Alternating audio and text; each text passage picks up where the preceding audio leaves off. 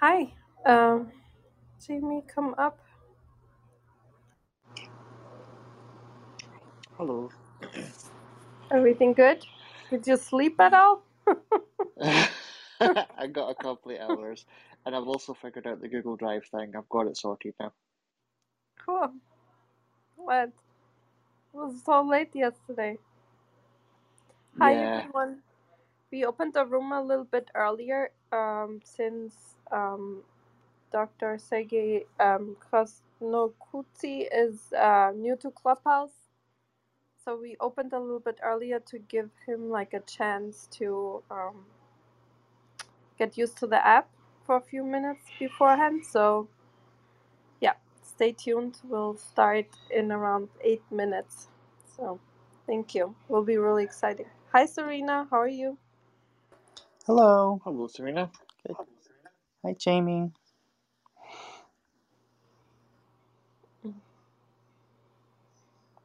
Pretty fun talk today. Aliens and stuff in space causing life. I think that's awesome.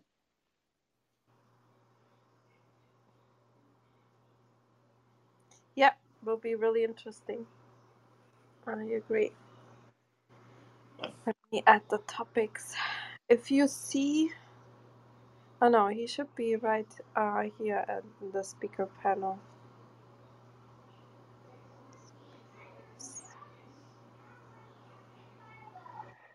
You know, Katharina, I have to thank you and your club because the stuff I've been learning the past month has meant that when I've been in other rooms, I've actually had knowledge to share now that I've learned from here. Yeah. Absolutely. Like, do you know that the topic came up of like AIs making art? I remember we had that casual room a couple of weeks back. Yeah. And I was like, oh, I know these things. And, I'm starting to understand what certain biological things mean as well, so I'm kind of like feeling smarter all the time. Thank you for that. Yeah, somebody also actually said that his dinner conversations, he can turn it way more interesting lately because he knows so much more things, like different things. So yeah. It is funny. There's so I'm starting to use our rooms as examples in conversation. We do that totally. Yeah, so it it makes us more attractive because we are smarter than our conversation. What gets me is I heard somebody in a different room talking about. Go ahead. Oh, just and somebody in a different room, and they were talking about some consciousness, and they were talking about other stuff. And given what I've been learning in the last month, I was like, yeah, that's not how the brain works. But you carry on, because it's one of those. Have you spoken to people in which you would actually think, if I didn't know what I knew now, I would probably be nodding my head and agreeing with what they're saying, but given the stuff I've learned, you kind of go, yeah, I can see why they connect those dots, but that's just they got that from a picture book, not from reality. Yeah, exactly. Yeah, welcome everyone. We'll start in around 5 minutes. Thank you for coming. And yeah, it will be a really exciting talk. Really looking forward to it. So I hope everyone is having a good morning. What time is it for you, Serena? It's coming up on 10 in the morning. Oh, okay. Yeah, it's the same here. Did you have your coffee, Serena? The first cup is half empty. Oh, no, Serena, it's half full. Well, when it's your first cup of coffee, half empty is better. Right, okay. I see what you're saying.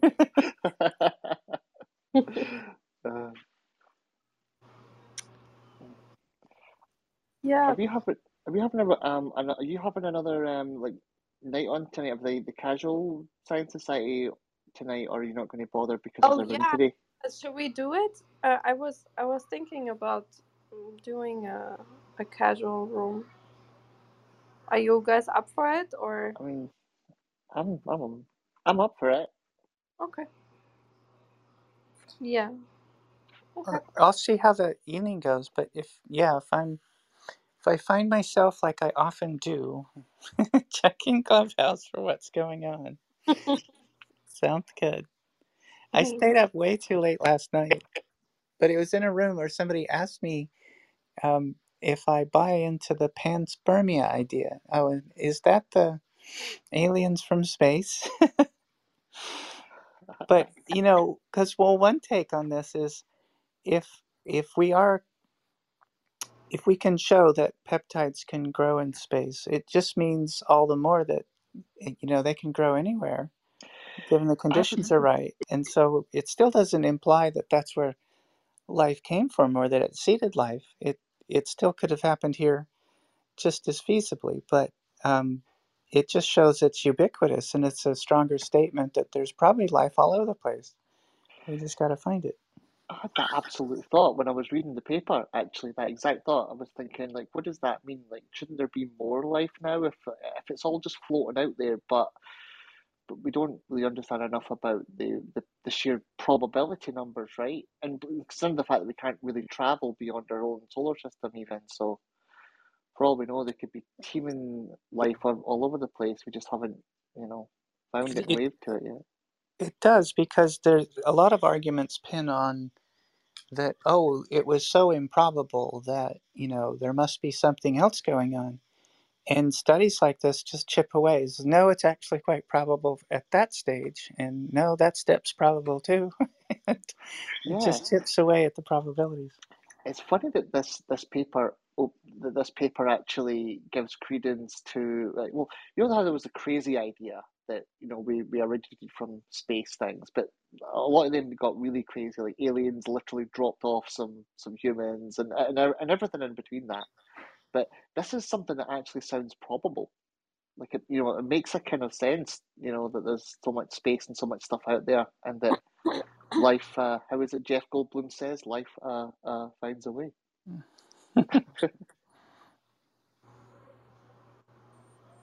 Hi, Frank. How are you? Oh, did I mute? I think I muted myself. Sorry. Hi, Katharina. Doing good, and this research very interesting. I read the paper a little bit, but not very in depth. But it's definitely very interesting. It bears on the question of origin of life, right? So the macromolecules. It's very interesting. So, yeah, at a very low temperature in space, and a very plausible route for. Yeah. Definitely. That's what we were just saying there. It sounds so plausible. How are you doing, Frank? Hi, Robert. How are you? Hey, I'm very well, thank you, I think. Yeah, I'm all right. Just listening to it reminds me of, is it Russell's paradox? Yeah, like, where the hell are they? But you're right. I mean, the space and the, you know, the vastness of you know, of what we seem to perceive out there is just mind bending. I think the known edge of the universe is something like 45.5 billion light years away or something. It's ludicrous. But so there's plenty of space. But, you know, I also have a sense that, you know, if anything has, I just want to just explore this one thing briefly. The Entangled Life book, which I'd highly recommend, speaks of fungi existing and surviving and even thriving in space. So, you know, that I found that quite interesting. It wasn't really taken anywhere, as far as I remember, by Sheldrake in the book, but I've thought about it quite a lot since, and I was like, well, you know, if those dudes are quite happy sort of hanging out in space, then presumably there's an outside possibility that they could have, you know, travelled here. The same as there's an outside possibility, a reasonable possibility that peptides could have travelled here, or, like you say, they turned up here and went the other direction. I think the vast to the small is probably a more a more defensible argument. Not that we know, of course, but I certainly don't know. But the idea that have come from the vastness of space to this tiny little planet on their way through, I think is probably, yeah. Anyway, I'll think about that some more. But thank you. Yeah. You had the idea that like it's not more like human stuff was floating around in space till it all crashed on Earth, but more like Earth had like all of the ingredients bar one to like bake a cake, which is called a human, and the stuff from space that was just the last right amount of flour or sugar landed just right. Yes. Like so, but it's less like humans came from space. But you gotta if you're gonna go there, you gotta say that that last bit of stuff couldn't have possibly happened on Earth. It couldn't have been all over the place anyway, and that just added to the pile. And what's cool about papers like this is once it's shown that it's thermodynamically stable to form, well, then it flips the whole argument. It's like, why would you think that it wasn't already here? It's stable. It forms. It's natural. It's there. It's everywhere. It'll just happen. It even happens in space. But oh yeah, yeah, yeah. Do you mean like it was all the Earth already had all the ingredients? You mean? Well, so once it's if you're going to hold that thermodynamics works everywhere the same, it's a universal, then you no longer have a reason not to, or I mean, the burden becomes on you to say that no, it couldn't have happened on Earth. But you know, there's something, you know, so it's just a natural process. Peptides will just form spontaneously under the right conditions. Right. I think it would be fair to say, thinking about it a little bit more, that potentially it was both. You know, it's not and or. You know, that's because, my point. Exactly, you know, it's everywhere. We think. Yeah. Yeah. Well, we think of the Earth as a closed system, which is tempting to do because largely it is, but it's not true. You know, there's lots of things come and go, and you know, and particularly coming inbound. And are you familiar with? I've never really checked this out scientifically, but are you familiar with the idea that, and again, not a certainty, just a hypothesis, that water wasn't originally earthbound. That came in from externally. Well, water just forms. I mean, it's hydrogen oxide. It just forms. Yeah, I'm not entirely sure that stands up entirely. Oh, sure it does. I mean, chemistry is my background. Yes, it does. That actually does make sense. I understand that, but then it may be that those conditions for that to happen did not exist on Earth prior to something coming in. Well, the frequency of some of those molecules, well, in particular hydrogen and oxygen, is very. I mean, they're hydrogen, of course, is the most abundant element. Yeah, exactly. Sorry, I'm just waking up here. and then oxygen's actually pretty abundant as well. So, you know, from kind of, you know, early stage fusion events of stars, there's quite a lot of oxygen. So, I oxygen think it's reasonable is to coalesce around one planet. It pervades the crust and from weathering and rocks, and hydrogen's quite abundant. Yeah, there was. You know, where water can form, and you know, and we're in that Goldilocks zone where liquid water form, you'll definitely get it. And it's there's no reason for water to have had to come from post Earth formation meteorite deposition. So how did we get from an entirely molten ball to water that boils at 100 degrees? How do we make that transition? I think how was it the atmosphere was actually made? Because didn't that start to protect us from like rays and things like that a lot more? Didn't that protect the planet from certain kind of external stuff like solar winds and stuff? Because wasn't Denny's talking about that? I don't know how the atmosphere actually formed, though. So there's several mechanisms to form water because water is thermodynamically stable. So there's, you know, the precise mechanism. You know, I haven't spent too much time on that question because it hasn't really posed a problem to me. There's mean, stable molecules will find a way to form because they, as you know, they're thermodynamically downhill, and the free energy is favorable for them to form. So there can be multiple mechanisms to arrive at stable molecules. Actually, so I guess Robert does bring up a good point. I'm just actually thinking about this because let's imagine, you have a molten planet. You know, how would you have? You'd either have to have some type of hydrides, like things just possessing hydrogen bound to it, or you would need obviously oxides, and then somehow those things then, you know, reacting to form water. So I'm wondering how, would you not maybe start coalescing other things, like he's saying, getting pelted by comets or otherwise? Well, just the after cooling, basically, of molten, you know, material. The heat within molten material itself is sufficient for the activation energy. In essence, whatever form of hydrogen you're in, the oxides would oxidize it, and you get water.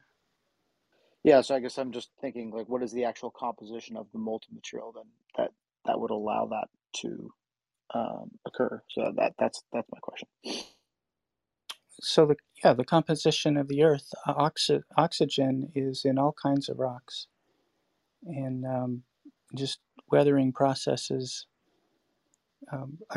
What I'm curious about, we had a reducing atmosphere earlier on, and so there's certainly a lot of abundance of nitrogen and amines and ammonia. So it's quite possible that the hydrogen in the form of ammonia oxidized, and you know, water would form there. But there's other sources of hydrogen. Whatever form that hydrogen is in, if you've got molten oxides around, you're going to get plenty of water.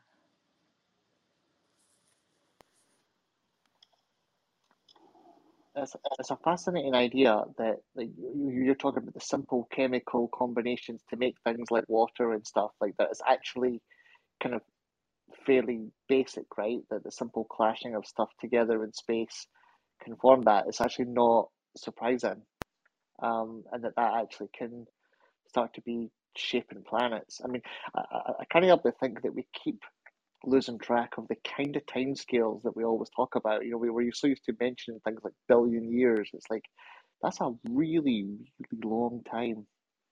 Well, there's some theories that the moon formed in a big impact event, and it's quite, some of the scenarios that have been worked out were quite fascinating in that, if that's the case, the composition of the primordial Earth is well represented by the moon. You know, where all the water event went, it doesn't have the gravity or the atmosphere to hold it. But we've recently found water underneath the regolith on the moon. Really? Yeah, it's in minor but mineable concentrations, and so there's initiatives to investigate how to extract water out of the regolith of the moon. But that, in a sense, is a snapshot of the composition of the primordial Earth cooled down. And we remember when we used to think that there wasn't much water on Mars. Now there's actually quite a bit. I didn't know that. I've only ever heard, like, sci-fi books say, when it keeps saying there was water on Mars, and there's not water on Mars, and there's water on Mars, and there's not water on Mars. So there's actually water on Mars. Oh yeah, well, the polar ice caps are huge deposits of water. Cool. But there's also water underneath the surface that, you know, it can be held there if it's not exposed to the atmosphere. Just dig a little bit down and you'll find it. Here's my next weird question for you, Serena. If there's water on the moon, that's cool, but why bother extracting it? I mean, we don't need it. Well, we don't want to have to transport it. Talk about your expensive beer. We are at heart, we are extractive primates. So that's what we do. They would so make beer. Moon beer. What will the workman's, you know, the international economy, what will the workman's beer cost on the moon? Well, it's like, you know, everyone says, oh, my water is kind of the best. It makes the best beer. It makes the best, you know, whatever, you know, whiskey or whatever. And we only source our local water here to make the beer. Local lunar water. It makes you lunar. Yeah. I can see the ads flicking through my head right now. It's practically selling itself already. Who's going to open the first bar on the moon? Actually, it probably, yeah. Hey, Dr. Sergei Krasnokutski. Ha, there he is. Hi, welcome. Thank you so much for coming. The unmute button is all the way on the bottom, on the right hand. Hello, yeah. Hi, welcome. Hi, you made it. Thank you. Hello. Welcome to Science Society. Yeah, thank you for the invitation. So, I would present this recent publication about the finding of peptides. Yep. Okay. Yes. Introduce you really quick to the audience so they know. Okay. Okay. So they know you a little bit. Yeah. Welcome everyone to the Science Society, and special thanks to Dr. Sergei Krasnokutski for coming today. And just to give you a little bit of background information, he obtained his PhD on the low temperature study of the molecular structure of biomolecules and the Institute for Low Temperature Physics and Engineering at the National Academy of Sciences of Ukraine and the Max Planck Institute for Flow Research, Göttingen, Germany, in 2004.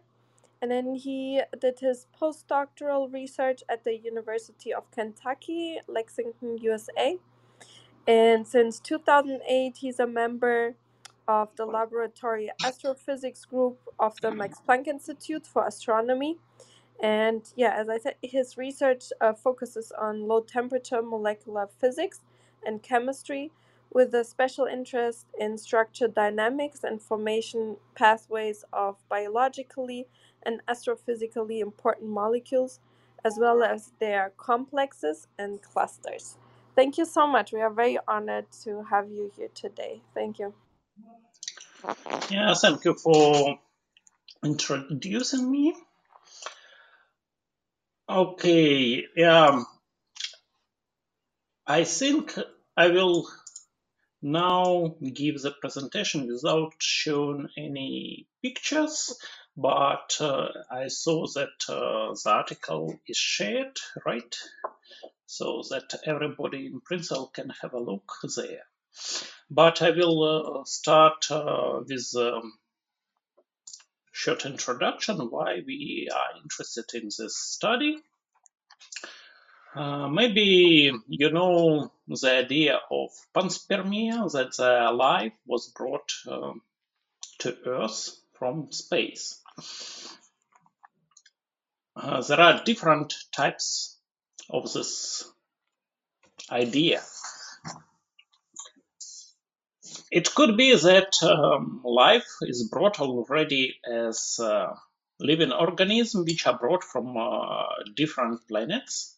So asteroids could crash into other planets and take some part of the material from this planet and bring it to space, where it can fly for quite a long time and finally arrive on other planets. And then it can cause the life on those planets. But this, of course, doesn't explain the origin of life, the first origin of life. And there is another molecular panspermia idea, which says that some organic or biologically important molecules can be formed at low temperature areas of space. Then these molecules can be brought on the board of meteorites or comets to the planets, and there they can cause the origin of life. They could either facilitate or even be responsible for the formation of life. So, and in our research, we wanted to test exactly the latest idea and to see how far the chemistry which lead to the origin of life can already happen in the low temperature areas of interstellar medium. There are many actually evidence for this later molecular panspermia hypothesis. For example, many organic molecules and biologically important molecules such as nuclear bases, amino acids, sugars were found in meteorites. But of course, comets material is expected to have even much wider variety of biologically important molecules. And our idea was also to test how these molecules can be formed. So in space, they are believed to form on the surface of cold dust particles, which are flying in space. The dust particles consist of refractory core, which is usually either silicate or carbonaceous material, and this core is covered by molecular ice mantle, which consists of water, ammonia, CO, CO2 molecules in most. And there are different species from the gas phase which accrete on such dust grains, and their reaction on the surface cause the formation of new molecules. And of course, some molecules can be formed also in the gas phase directly, but their formation is limited because the associative reactions are not allowed. The associative reactions are only allowed when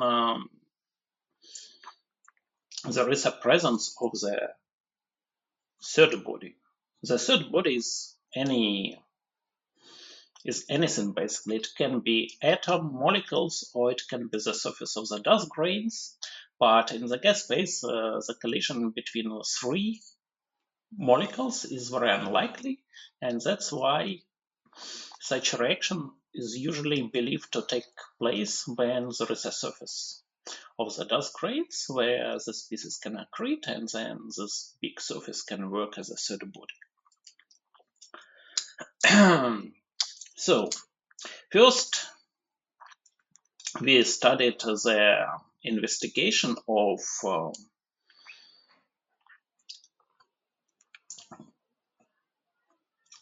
formation of glycine.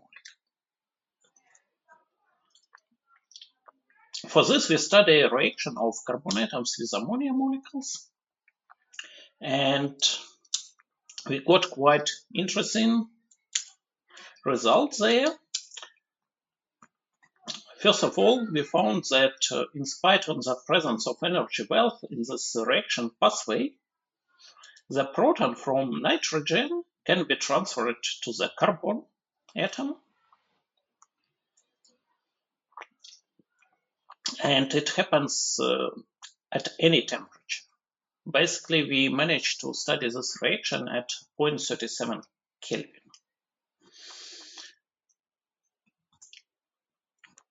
And the other interesting finding in this reaction was that the product of this reaction was in the high-line triplet state, so it stores quite high amount of energy.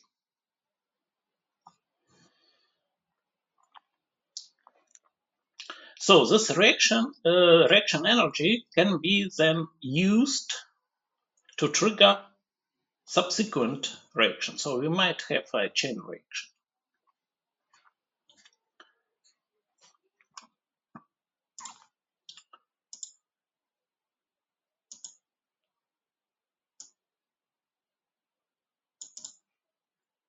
Okay. Can you hear me? Yes. Ah, okay, because I just got an email about the issue with the app from you. But okay, let's continue. So, then we also managed to see that subsequent reaction with water and CO molecules may lead to the formation of glycine, but there was quite big energy barrier which prevent this reaction and make it less probable. But then we also thought about the next step, whether we can polymerize glycine at low temperature, and what we found out that it was not possible at low temperature of the interstellar medium because there was quite high barrier for this reaction, and it consists of detaching of water molecules. Basically, when two amino acids meet together, one of the amino acids gives OH group and the other amino acid gives up hydrogen atoms. This species combined and water molecules go away. And in this way, peptide bond can be formed. But of course, the detaching of OH and H requires a break of chemical bonds, which has quite high energy barrier for the processing. So on the next step, we also found that the formation of glycine also has high barrier for the attaching of water molecules. So, and then there was idea, of course, to skip the step of attaching and disattaching water molecules. And we thought about the molecules, which is called aminoketene. Unfortunately, now I cannot show you the images, but if you open the article,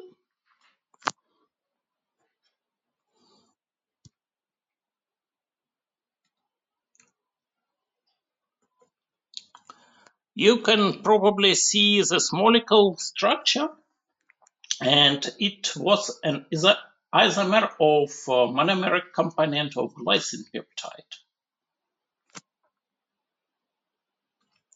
So if you open the article, you could see the figure 2, and there the aminoketene structure can be seen.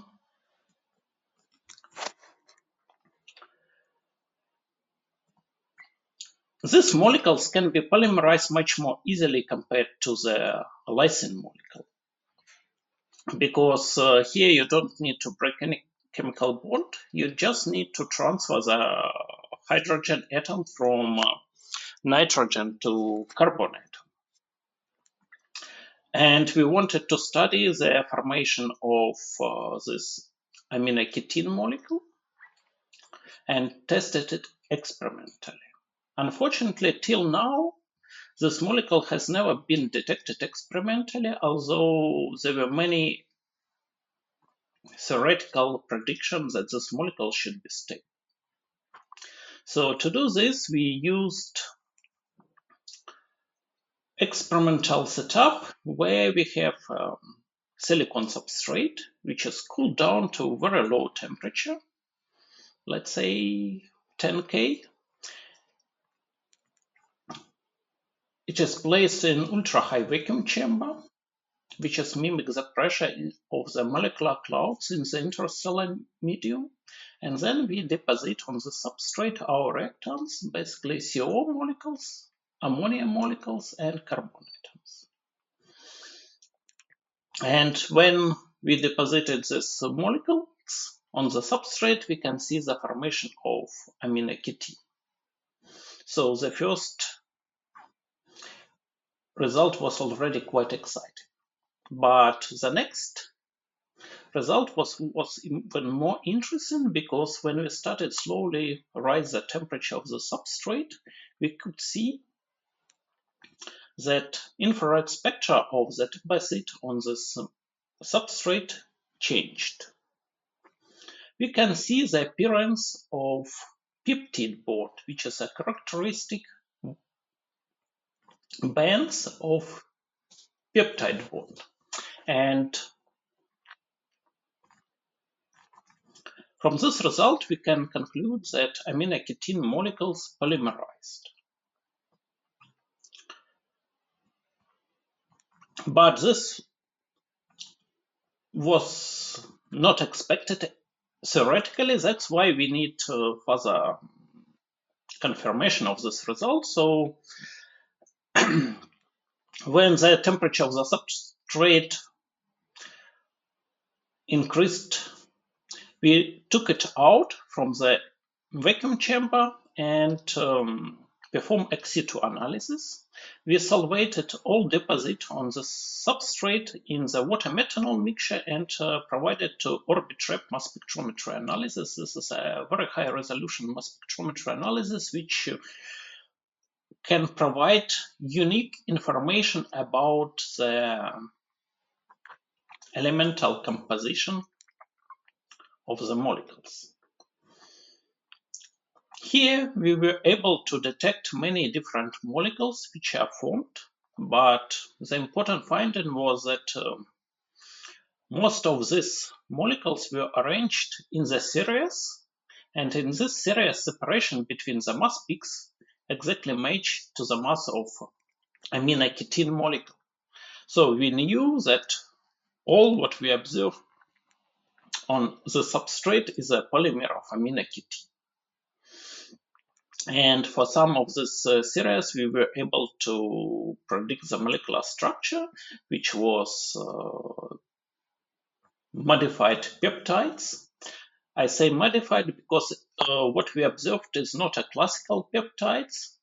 It doesn't have NH2 COOH terminals like classical peptides. Instead, it has NH2 terminal on one side, but the other terminal is a bit different. It might have CH2 groups or NH2 groups, but we didn't see any COOH group. And the molecular structure of these peptides was also confirmed by the collision-induced dissociation. Basically, those ions of peptides were sent with a high energy to the cell, which was filled with argon atoms. And by collision, they fragment. And how they fragment tells us about the molecular structure of initial ions, and this fragmentation pattern match to the predicted molecular structure of the peptides. In this way, we knew that these peptides, which we observed in our experiment, was formed at low temperature, and it was formed at the conditions which is very similar to the conditions which are present in the interstellar medium. So, and in our experiment, we use the reactants, which are the most abundant in space. These are simple carbon atoms. Basically, most of the carbons in the SM consist in the form of atomic gas, up to 80%. Then ammonia molecules and CO molecules, which are also one of the most abundant molecules which are present in the interstellar medium.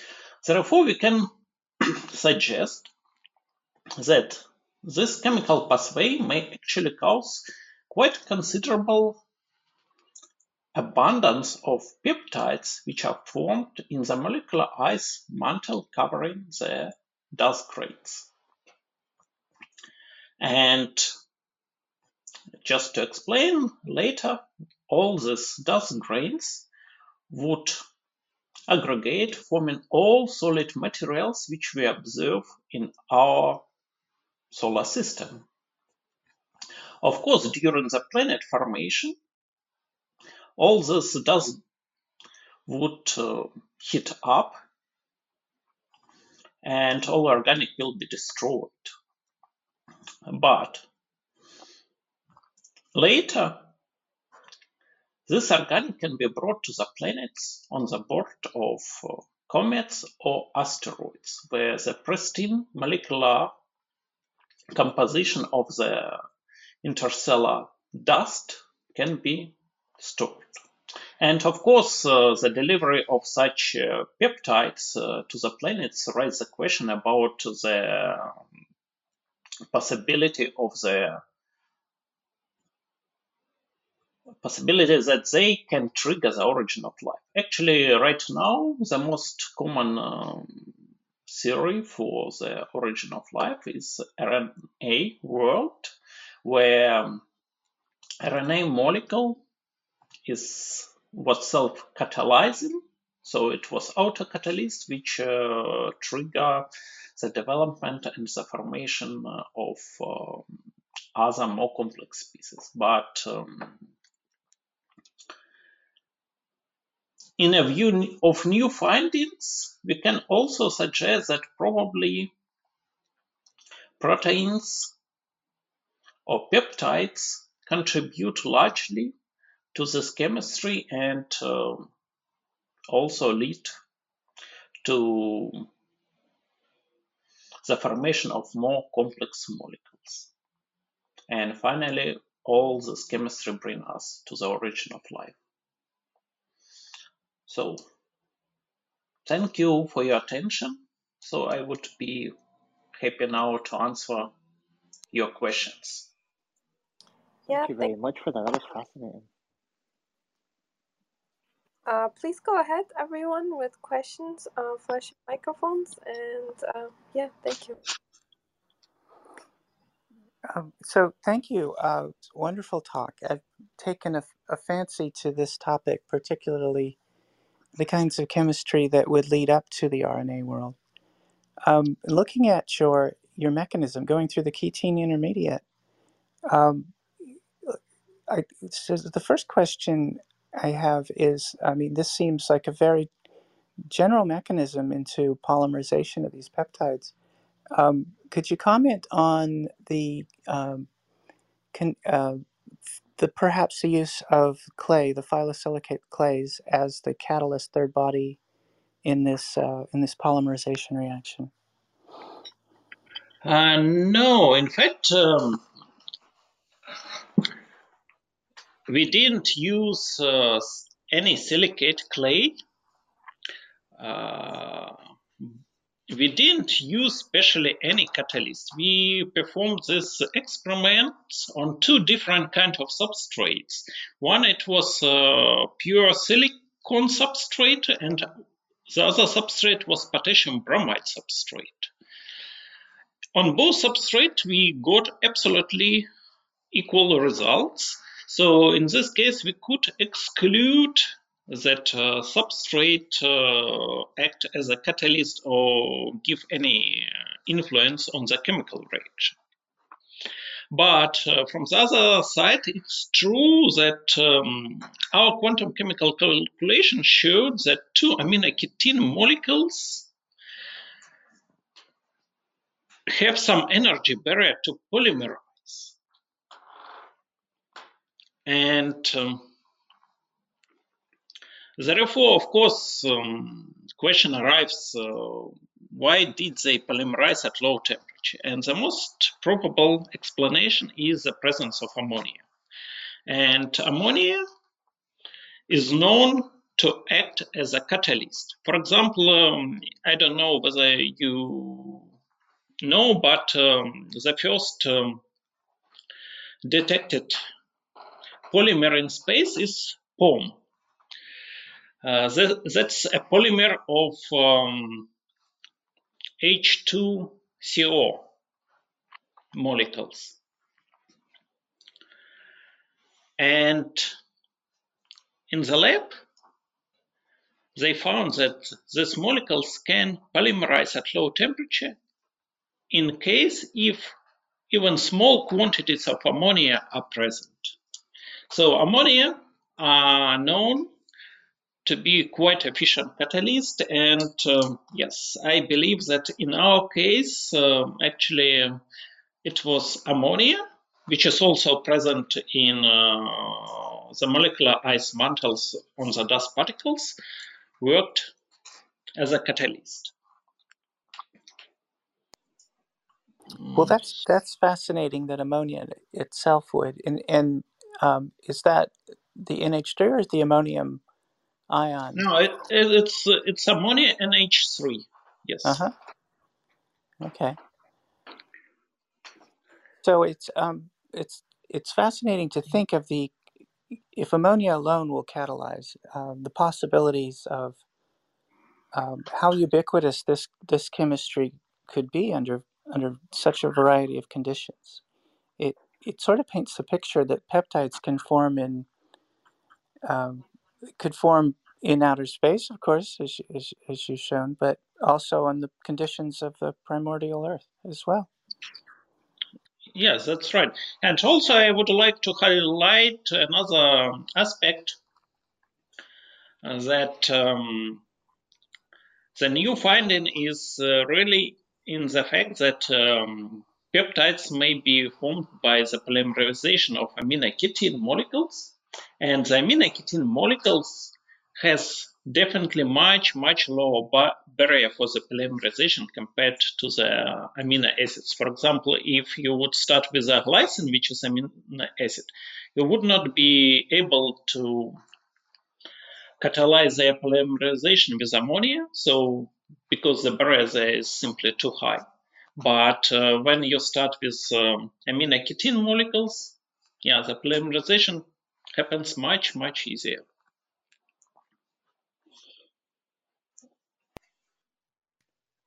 I had a question. So thanks for a great talk. It was really really interesting. So you kind of demonstrate a relatively simple peptide-like polymerization product. To what degree do you think, so, you know, you mentioned kind of the RNA world, and people have suggested that there are alternatives to that kind of an RNA peptide world, for example, where you don't need the complexity of something like the ribosome to make peptides, along with potentially RNA molecules that could then help both co-evolve each other, basically.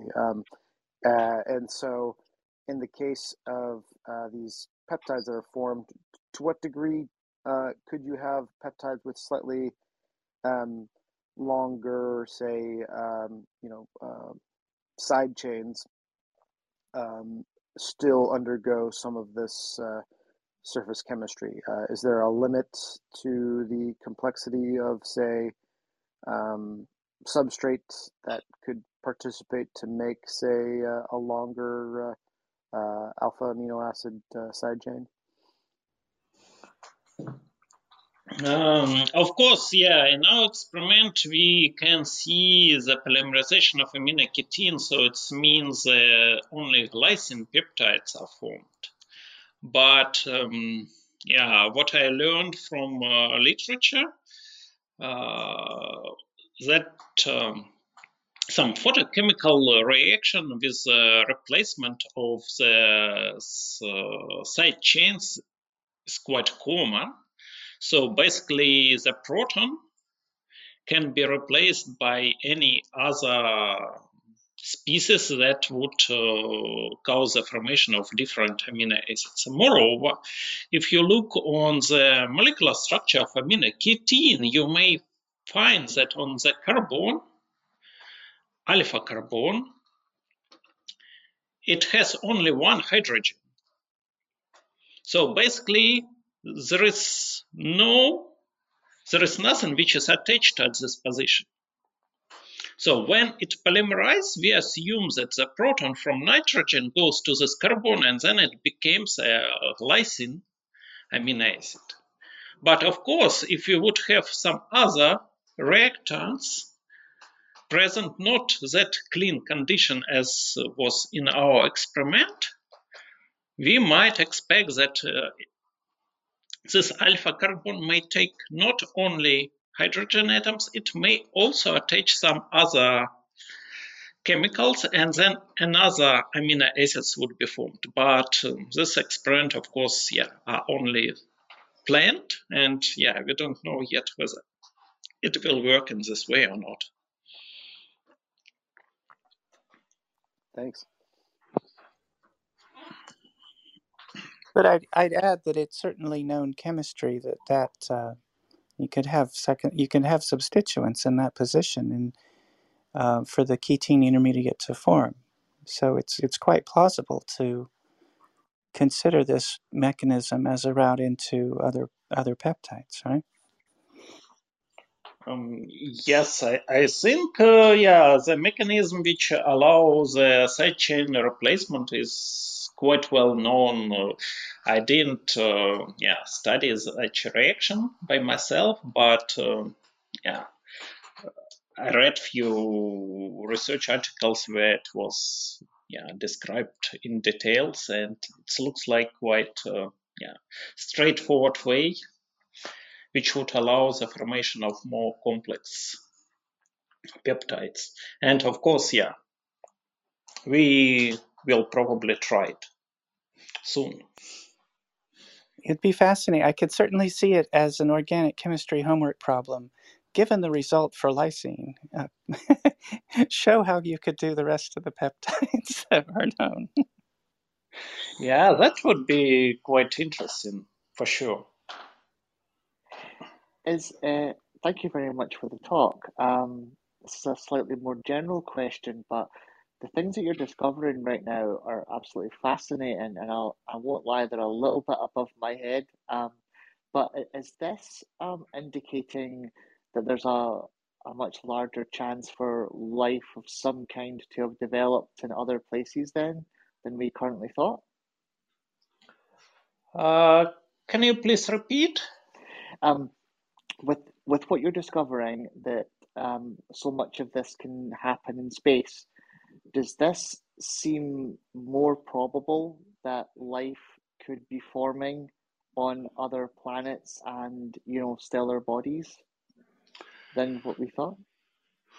Oh, yes. Yeah, I don't know what is currently assumed for the probability of the formation of life on other planets. I think it's even before our finding, it was considered as very probable. But yes, with this finding, that the chemistry can be so simple and lead to the formation of peptides already at this low temperature, and the peptides can be delivered to any exoplanet, then yes, I would expect that it should increase the probability that we find life on other places besides Earth. Quite exciting thought.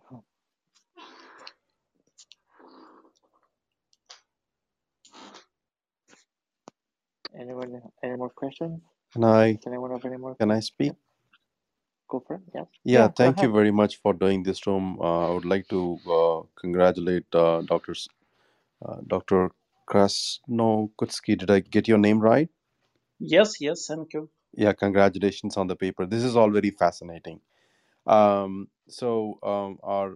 former collaborators, when I was in the US, they have been working in the area of prebiotic protein evolution, and my mentor's main focus was on the ribosomes. So the thing is, there are two ways of looking at the origins of life, to put it in a broader perspective.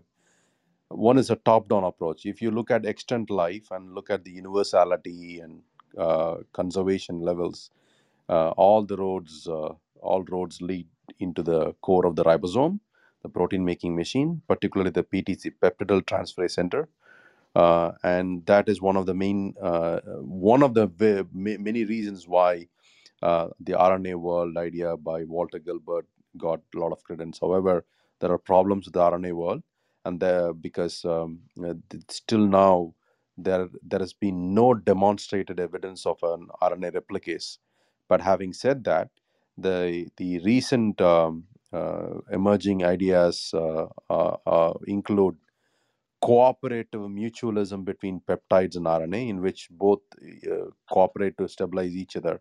So the kind of work that you're doing and your results are absolutely fascinating in this context. We know very little about the prebiotic world because it's like a shot in the dark, right? We go all the way down to the ribosome, the PTC, but then what happened before that is an absolutely dark area. And the kind of results that you have produced are one of the many lines of evidence to show that peptides could have been formed in multiple ways.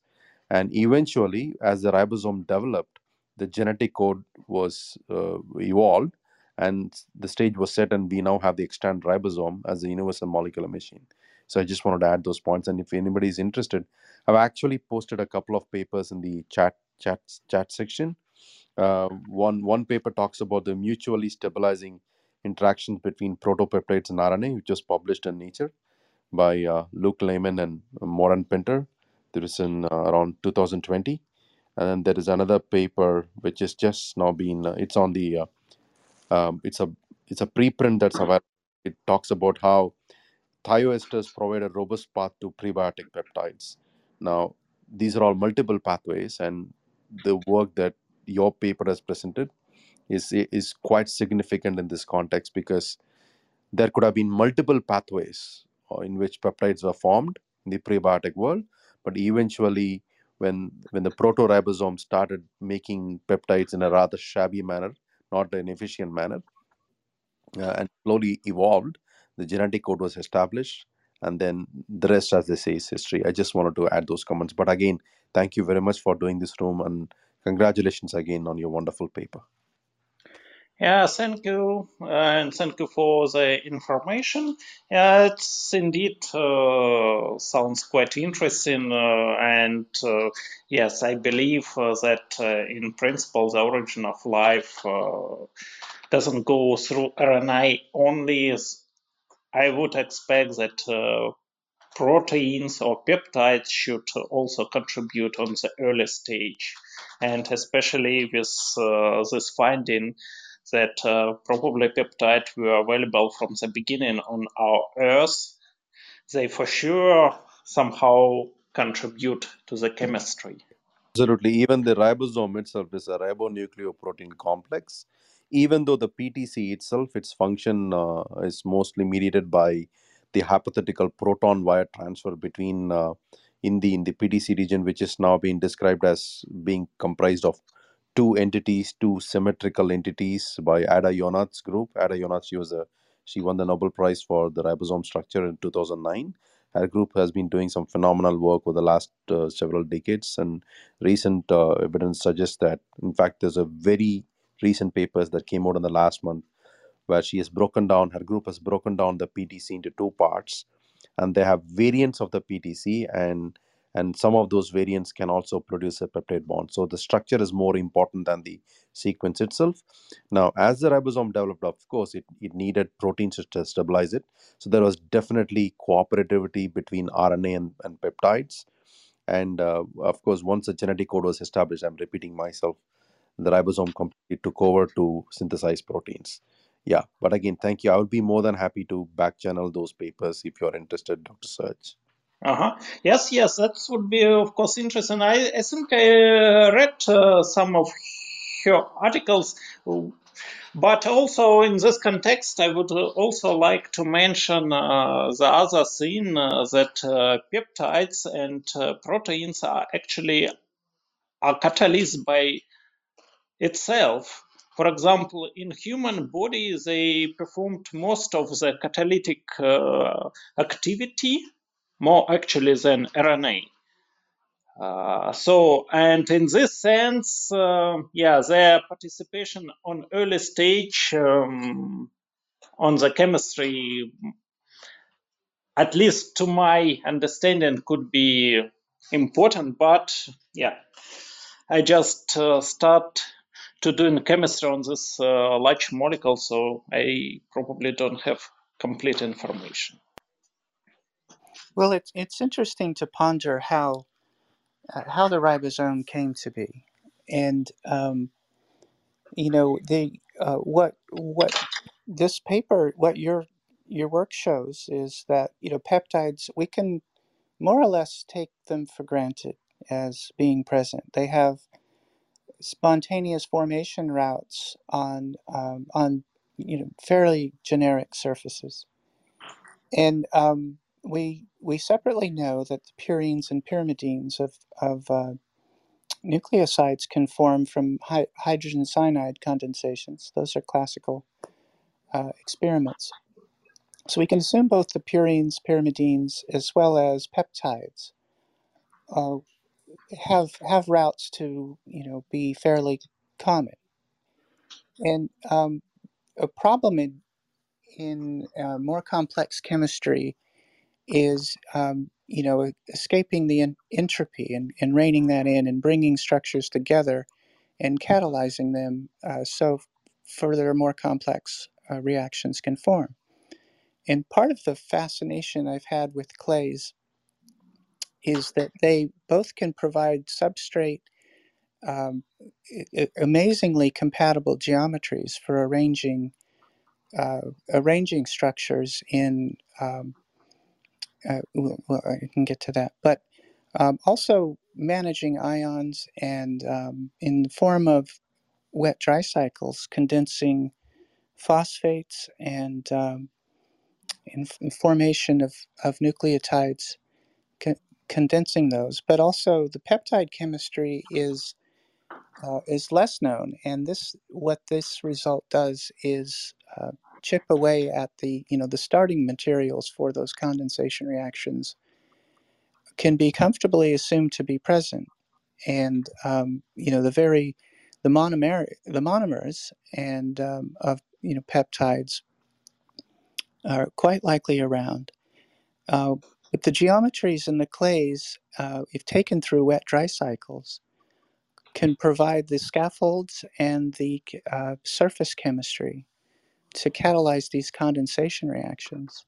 And in an environment such as riverbeds, where you have continual wet-dry cycles from diurnal fluctuation, it can, it's a very plausible, so it seems to me anyway, means of condensing larger peptides and condensing larger nucleotide structures, but also providing the scaffoldings to bring these structures together so they can interact.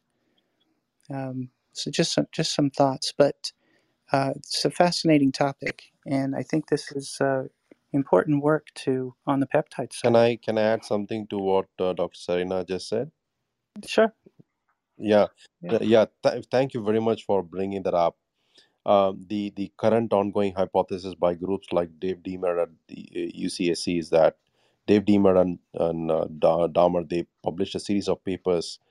The origins of life hypothesis is now moving away from the deep ocean to a more plausible scenario where these exact wet-dry cycles are entirely plausible at the interface of water and land. So in this connection, Jeffrey Bada, he and his group have published a couple of papers that talk about how during the late Hadean, in geological timescale, there are small islands that could have possibly been present.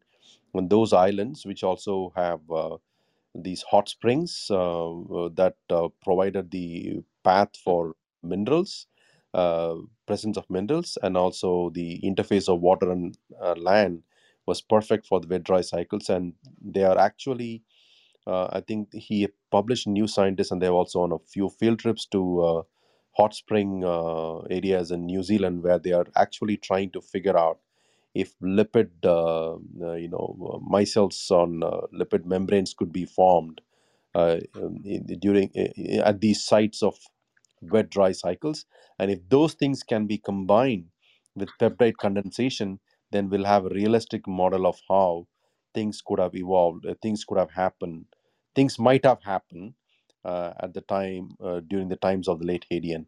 So I just wanted to add that point. If you would be interested, I would be more than happy to share those papers as well. Yeah, thank you. Just to mention in this respect a few things. I think I forgot to mention that actually even the proteins, or at least peptides in the meteorites, were also found. So, and these are more complex proteins that were found in our experiment. So there is already some idea that origin of life chemistry has this species from the beginning. And also I would like to mention that aminoketene molecule, if it's formed in space, it can be very simply hydrogenated. So hydrogen atoms can be added to these molecules, because you probably know most of the species in space are hydrogen. And the hydrogenation reaction is very common. And when it is hydrogenated, it became a head group of the lipid. And for me, it sounds quite exciting how basically similar species are, which have different function in our bodies, basically lipids and proteins. So if you polymerize aminoketene, it would be glycine peptide, but if you hydrogenate it, it became a lipid. And such molecules then could also act as a membrane.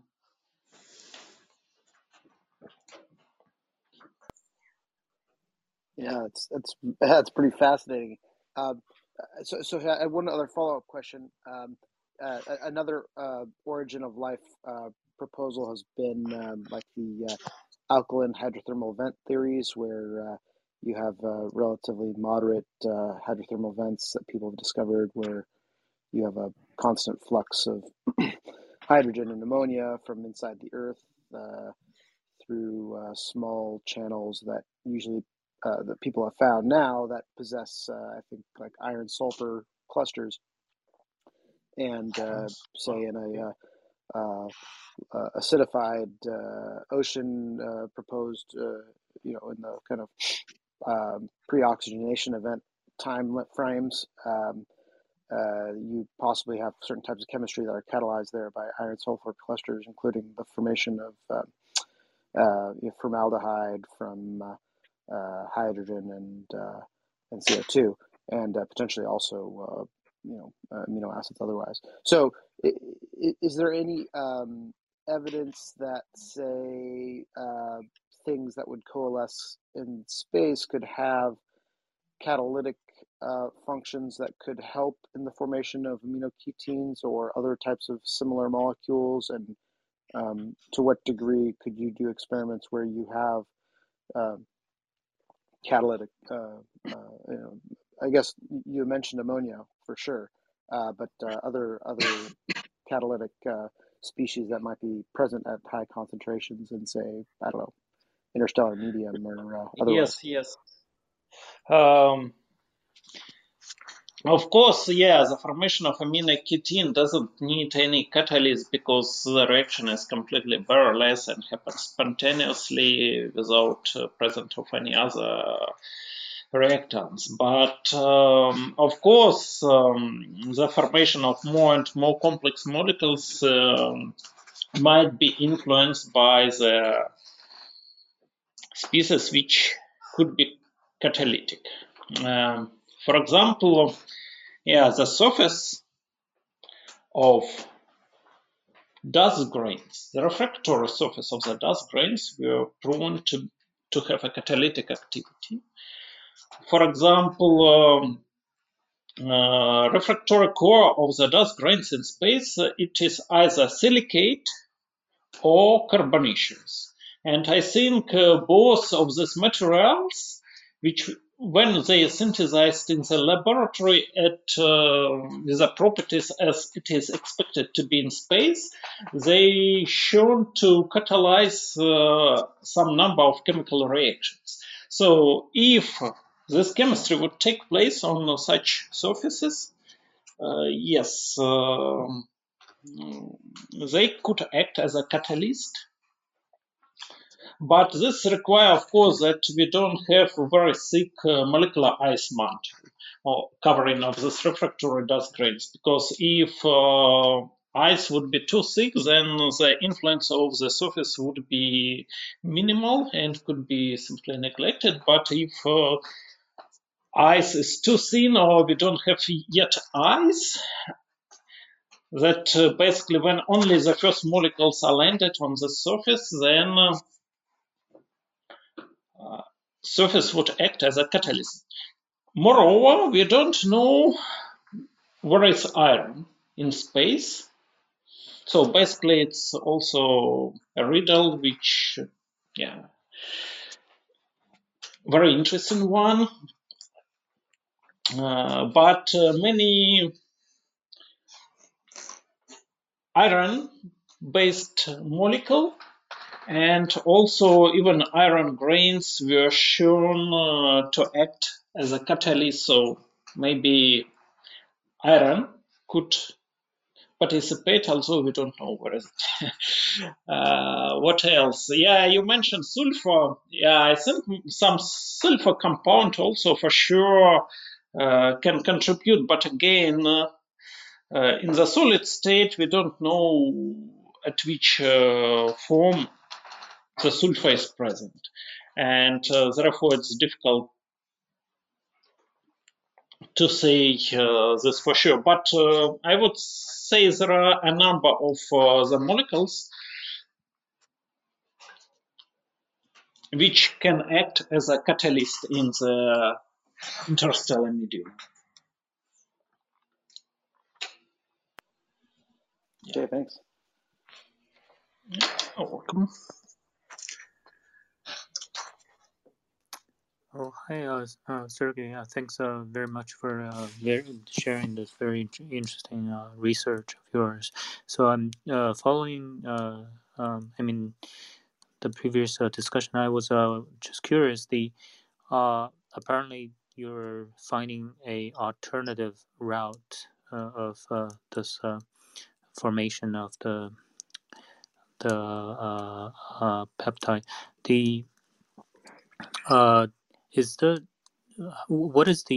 Could you share like some of the stories that are what inspire? I mean, because the choice of reactants, I mean, quite a unique group, and of course it says abundant, but why? What leads you to, you know, focus on the aminoketene to begin with, and also the surface silicon and the potassium bromide? Okay, thank you. Yeah, actually, it would be quite a long story to tell it complete, but I just want to say that, of course. Maybe to start with, I should say that reaction of carbon atoms were almost unexplored, and we wanted to study this low temperature reaction of carbon atoms. We didn't know much yet about this, but we developed atomic carbon source, which produce those carbon atoms with low energies. And then the first experiment, we tried to mimic the condensation of this atomic carbon on the surface, on low temperature surface with other reactants. And what we found the formation of many different organic. That was first surprise because, yeah, we thought that we might form either amorphous carbon, or there was some even idea that we will see some diamond grains and so on. But no, we didn't get purely carbonaceous material, we got our organic. And from this point, we started to investigate the reaction of carbon atoms in more details. And why exactly carbon atoms? Just to explain, because the initial state of the matter in space is atomic gas. And this gas should condense and go to solid state, so that we have a solid material around us, finally. And this transition from the gas phase to the solid is interesting to study. And of course, for biology and for organics, the transformation of carbon from the gas to solid is very important. So we started with atomic carbon, which is the most abundant, and then it should go to the solid state. And then came our study of the reaction of carbon atoms with ammonia, which showed us the possibility to form glycine. And then we wanted to make a next step from glycine to peptides, but it was not possible. Then we searched another possible way, and we came to this aminoketene molecules, which can be then polymerized much more simply compared to a lysine molecule. But this is a very much lacking in the previous work. How I mean, in particular, what inspired this choice? Oh, yeah, I would not say it's so much luck. So it was an idea really to study the gas to solid transformation of carbon. So we started with carbon atoms and went to the solid state. We found the formation of organic. Then we studied specific reaction, and we were able to get the formation of glycine. And then there was, of course, quite obvious next step to go to peptides. And then, of course, yeah, that was quite maybe lucky idea that we should simply remove all water, because if we would continue like by standard pathway for the peptide formation, we would try to polymerize amino acids, and yeah, it would not be successful, but or probably it would not be successful, I don't know. But this idea with aminoketene was quite lucky, yes, I would say. Yeah, we didn't expect that it would really polymerize at low temperature, and we just wanted to see whether we can form aminoketene at all, because it has never been observed in experiment. But besides the detection of aminoketene molecule, we were also able to see its polymerization at low temperature. So in some extent, it's, of course, yeah, was a luck. Wow, yeah, very interesting. Thanks, and congratulations for that. Yeah. Thank you. Yeah, thank you so much. We have been going a little bit over an hour, so I'm not sure.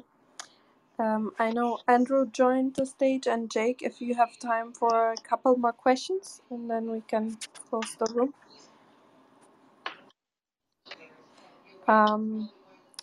Jake, Andrew, please, and Parth, do you also want to add another? Yeah, thank you again for being in this room. I think we are in an exciting times. I think groups like there's a group at the Scripps Institute, Dr. Ramnaran Krishnamurthy, his group, Nicholas Hudd at Georgia Tech, Lauren Williams at Georgia Tech, Dave Deamer and Bruce Damer, Bruce Damer and Dave Deamer at UCSC, and NASA Ames has a group that's working on ribosome on RNA evolution.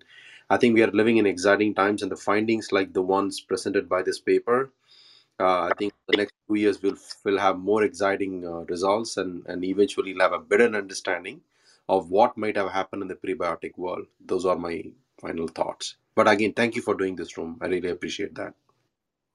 Yes, thank you.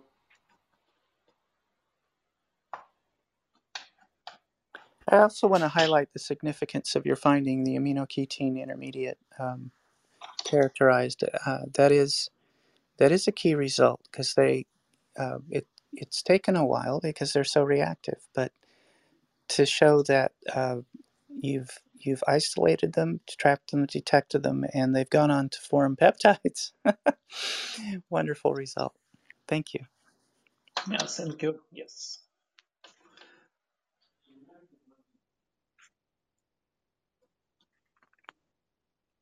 Jake, I saw you on mic. Did you have a final question? Can you hear me? Yes. Nice. I had some app issues. I had to reach in there. Yeah, I clicked in when you had spoken about clays and their ability to sort of manipulate the environment to sort of guide the formation of new types of things. And if I'm not mistaken, isn't that how we found the CRISPR technology with antibiotics? Didn't we take like the regular 3 antibiotics and stick them in sterile sand, and the next thing you know there was like 29 other ones pop out? Or am I mistaken with that? I'm not sure about the particular history of CRISPR, but there's a rich body of chemistry for the use of clays in catalysis and formation of there's a number of very interesting properties that they offer chemistry, and I'm sure to speak more about it on the future. I think particularly with respect to the subject of the origin of life, it's very fascinating stuff. Yes, very very good room, Katharina. I really appreciate all your rooms. And I'm glad to have been able to listen to it. This was an eye-opening meeting. I really, really do appreciate you guys as wonderful minds. Thank you so much. It's a pleasure. And yeah, this room is... Can I make a quick point? Yeah. I just forgot this point. So I think the way I see it, like many, I'm sure many think along similar lines. In the prebiotic world, there would have been multiple pathways. And we have tons of papers that are coming out in Nature Communications, eLife, and other journals. But even there, in a non-Darwinian manner, there must have been some selection and some pathway was chosen over the others. And they were just retained. And eventually, when the last universal common ancestor, it's a hypothetical organism or group of organisms. We call them the LUCA in the origins of life field. When the LUCA eventually developed, it had all the basic recipe or ingredients of what life would have later, biology would later become not life. Life is a more philosophical entity. So, and then from the LUCA, the life diverged into the three domains. That's the current understanding. So it'll be interesting over the next few years, within all these pathways, what selection pressure would have led to eventually one outcompeting the other and then being selected to become part of biology. I just thought I'll make that point as well. Thank you very much. I want to say thank you for sharing the fascinating work with us. Also, I just want to say one thing about the transition state, because I noticed that there was 2 transition state on the graphs that you just shared with us on the paper. So it's another evidence for the enzymatic, kind of optimization. So this is very important, I think, because we are not talking about intermediate state. We are talking about transition state. So that was very interesting to me. Thank you for sharing. Okay, thank you. And I would like also to thank Katharina for inviting me to present here my result. And I also would like to thank you, everybody, for sharing very interesting thoughts and ideas. And please, put all links to the articles which you were talking in the chat, so I would be able to check them. And thank you all who listen me. Yeah, thank you so much. I'm so happy this worked out and that you came and made the time, downloaded Clubhouse. I know. But yeah, this is wonderful. And thanks for your amazing work. And yeah, enjoy the rest of your day. Everyone else, thank you for coming, asking great questions. Please come back. We will have more discussions. And I hope that Dr. Sergei, you maybe also come back one day with more research updates one day, or just participate in our rooms. We have... Yes. Yeah, and that would be so wonderful. Could I ask one more question while everyone's still here? Okay. I'm curious along the lines of these types of tests, the origin of life and whatnot. Is anybody familiar with any types of scientific testing where they put the building blocks and added electrical charge to it, similar to how they came up with cloning?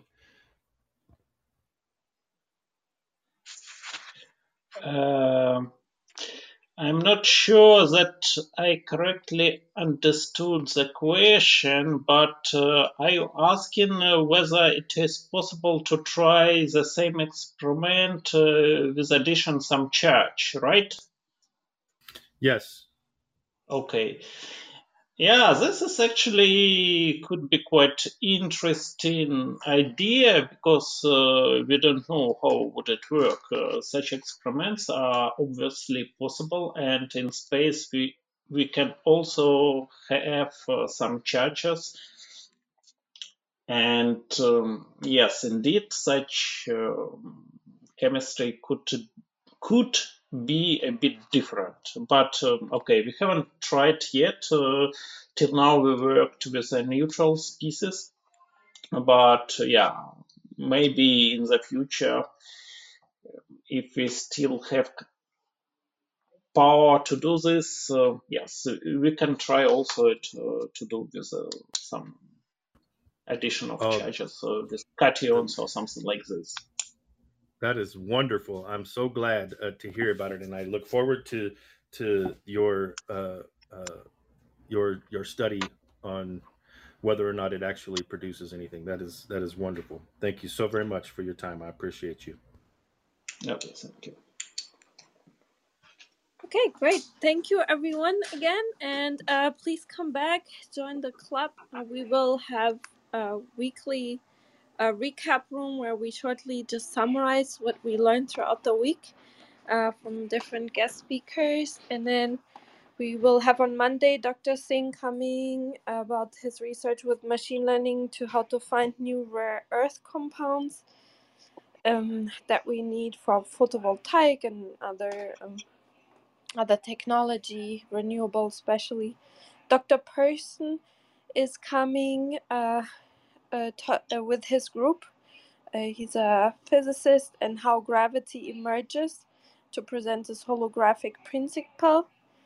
And then we'll have a room about nanospacer, nano-optics, and nanospectroscopy, and a Parkinson's research room. And then Dr. Sarwat from Switzerland at IBM is coming to talk about neuromorphic computing, neural networks next week. So yeah, please come back. We'll have like a roundtable discussion room later in the evening today, just discussing amongst us. And thank you so much again, Dr. Sergei. We really appreciate it. Amazing research, groundbreaking, and we are honored that we were part of history with you. Thank you. Thank you very much. Okay, thank you. Thank you, everybody. Thank you. Bye. Bye. Okay. Close the room in 3, 2, 1. Thank you. Thank you. God bless.